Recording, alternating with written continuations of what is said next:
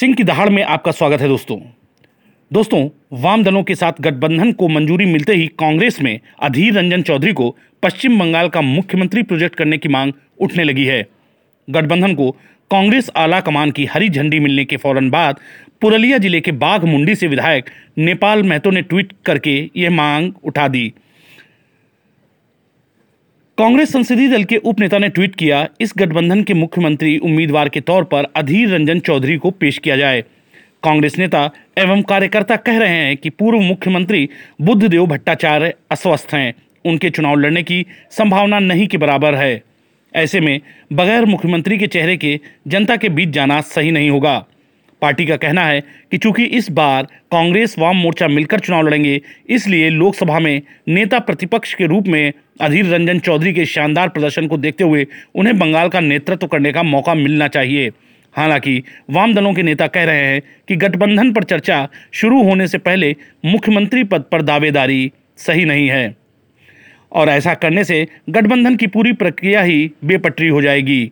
इसीलिए एक वामपंथी नेता नाम नहीं छापने की शर्त पर कहा कि कांग्रेस में सत्तारूढ़ दल को अभी मुख्यमंत्री के पद की मांग करने से बचना चाहिए।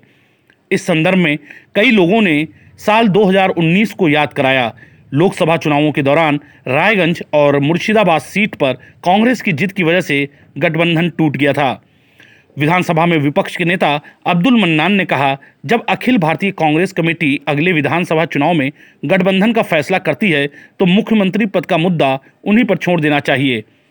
कांग्रेस के कार्यकर्ताओं को जमीनी स्तर पर पार्टी और गठबंधन के उम्मीदवारों को जिताने पर ध्यान केंद्रित करना चाहिए।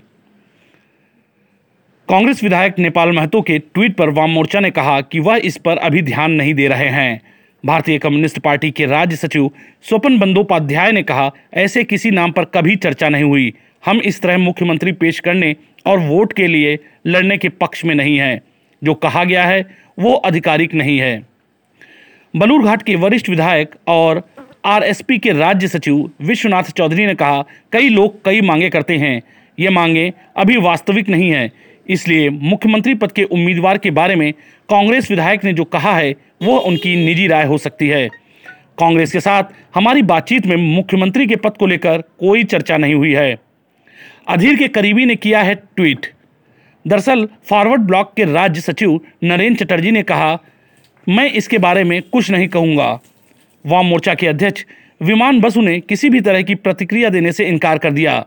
संयोग से बाग मंडी के विधायक द्वारा किए गए ट्वीट को अधीर रंजन चौधरी से जोड़कर देखा जा रहा है, क्योंकि प्रदेश कांग्रेस की राजनीति में अधीर के करीबी के रूप में उन्हें जाना जाता है।